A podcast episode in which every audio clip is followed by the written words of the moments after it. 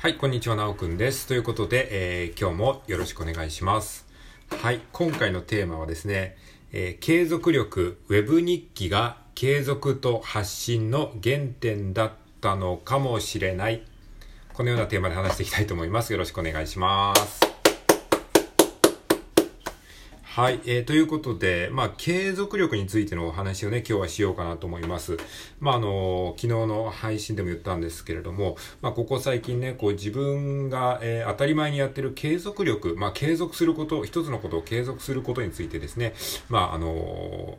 えー、褒めていただくというかですね、あの、すごいと言っていただくことが、あの、あったので、まあ、ちょっとその継続力についてちょっとね、言語化してみようかなと思ったんですよね。で、その時にですね、自分がこう継続をするということについて、具体的な成功体験というかですね、あ、継続ってこういうことなんだっていうことを、まあ、その、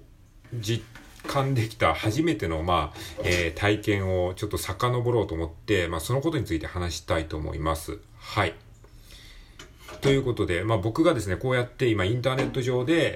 えー、音声配信今やってますけども、こうやってネット上で自分の意見を発信するということの、まあ原点となるお話ですね。まあこれをね、していきたいと思いますので、まあ何かね、この聞いてる方の、えー、ちょっとヒントになったり、えー、すればいいかなというふうに思って話したいと思います。はい。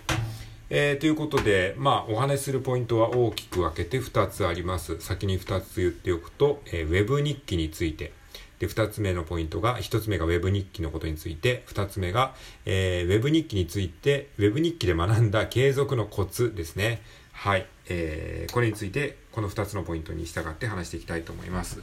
はい。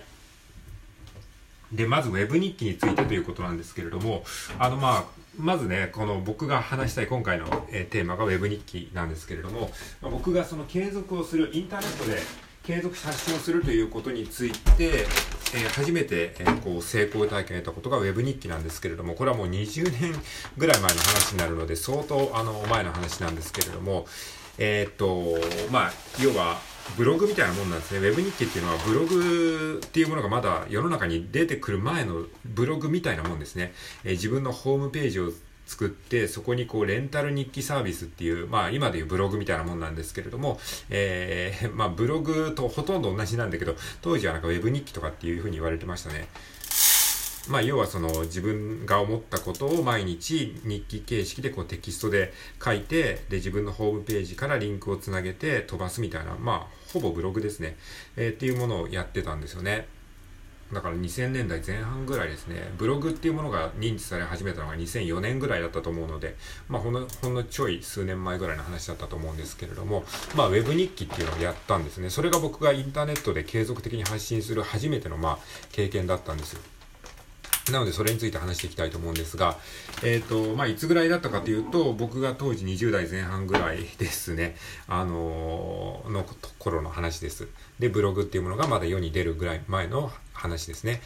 はい。じゃあなんでこの Web 日記っていうのをやろうとしたかっていう、まあ、きっかけについて話そうかと思うんですけれども、まあ、きっかけはですね、えっ、ー、と、一言で言うと、専門学校にちょっと行こうかなと思った時に、そこの小論文をね、書くっていうテストがあったので、小論文が書けるようになりたいから、その練習をするために、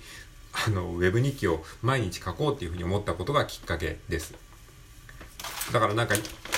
ブログ書きたいとかそういうなんかインターネットで自分の意見を発表したいとかいうよりかはその小論文対策のためになぜかそこでこうウェブ日記というその選択、えー、ウェブ日記を毎日書けば小論文も上手くなるんじゃないかなっていうふうに思ったことがまあきっかけなんですね。まあ、それにもいろいろあるんですけど、あの、まあね、その専門学校に、ある専門学校に行こうと思った時に小論文の試験があるということが分かって、で小論文がかなりのこう、えー、得点の割合を占めるので、小論文さえ、まあ、うまく書ければ、えー、入学できるみたいな、なんかそういう感じだったんですよね。でもね、僕は小論文っていうのが一番苦手な科目だったんですよ。小論文とか作文みたいな答えのない自分の意見を、えー、こう、求められるようなタイプの問題がもう本当に苦手だったんですよね。それはもう、あのー、ずっと小学生時代からずっとそういうなんか苦手意識があって、ずっとそこからこう、避けていってきたんですね。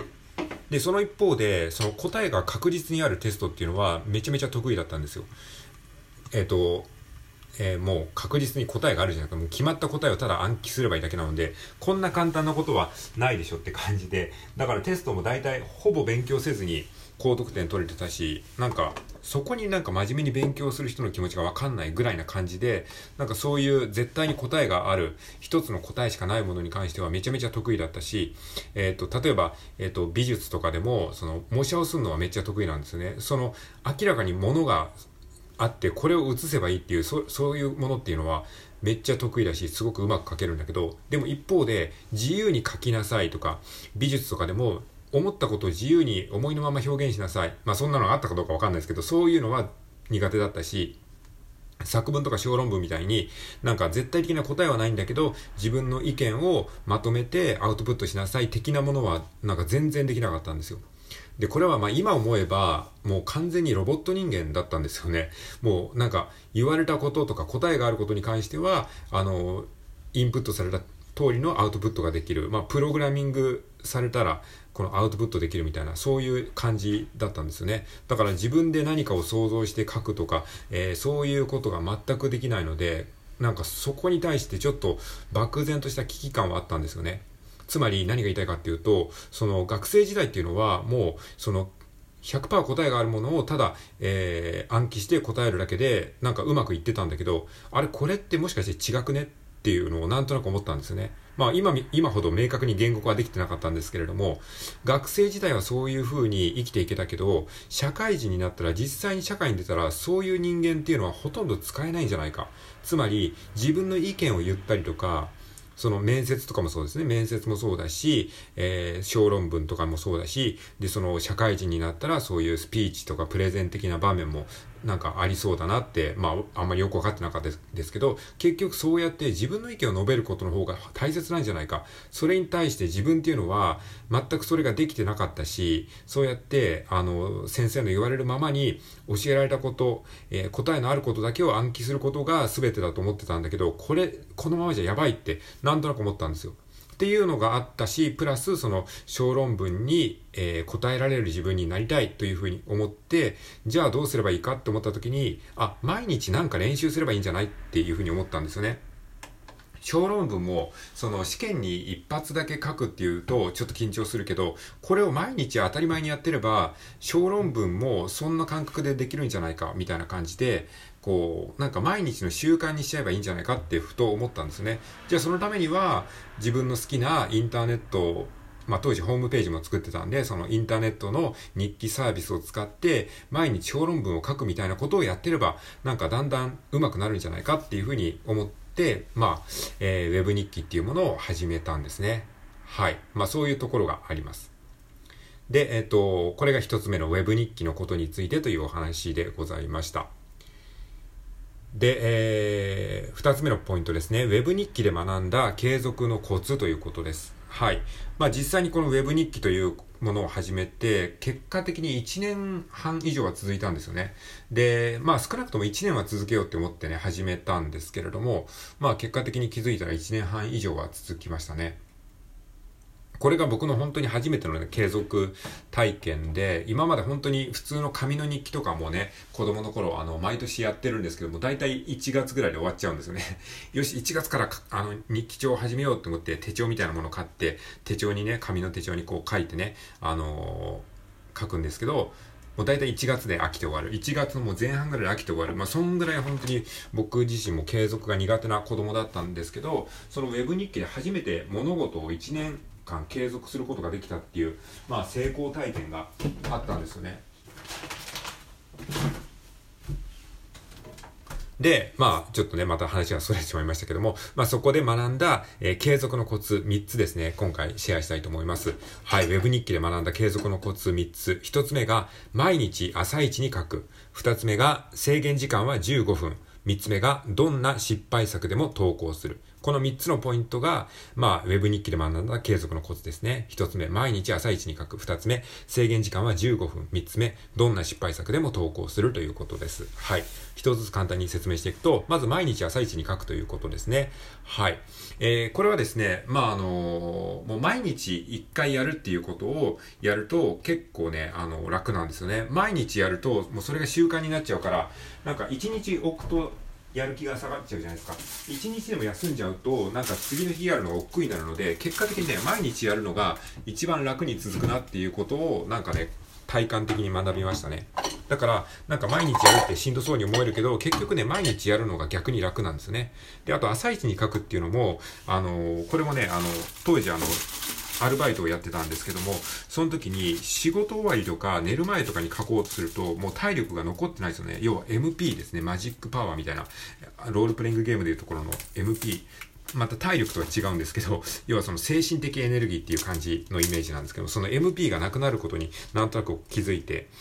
あ、なんか夜やるともうなんかやる気がしないから、もう朝一に書こう。一番大事なことは朝一にやるっていうのがよくいいって言われますけど、まあそんな感じで自分にとっての優先順位としてはもう本当に人生かかってるぐらいの気持ちでやってたんで、なんかもうそのアルバイトに行くとかそんなことよりも、はるかに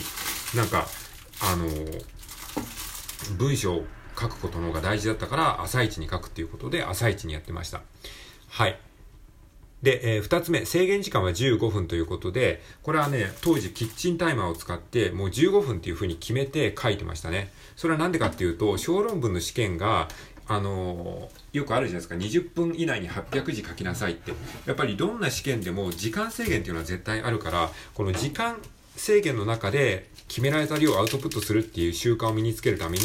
キッチンタイマーを用意して、15分以内に何かを書き切るっていうことを、まあ、訓練、癖づけるために、もうキッチンタイマーで15分ピッてやって、その15分で書けたものを、もうどんなに作品が良かろうが悪かろうが提出するっていう、そういう感じでやってました。はい。で、三つ目のポイントが、どんな失敗作でも投稿する。まあ、これもさっきの話と同じで、まあ、どんなに失敗作でも、もう15分でできたものを、もうこれを、えー、投稿する。もうこういう気持ちでやってました。ということで、この話もこんな感じでやってます。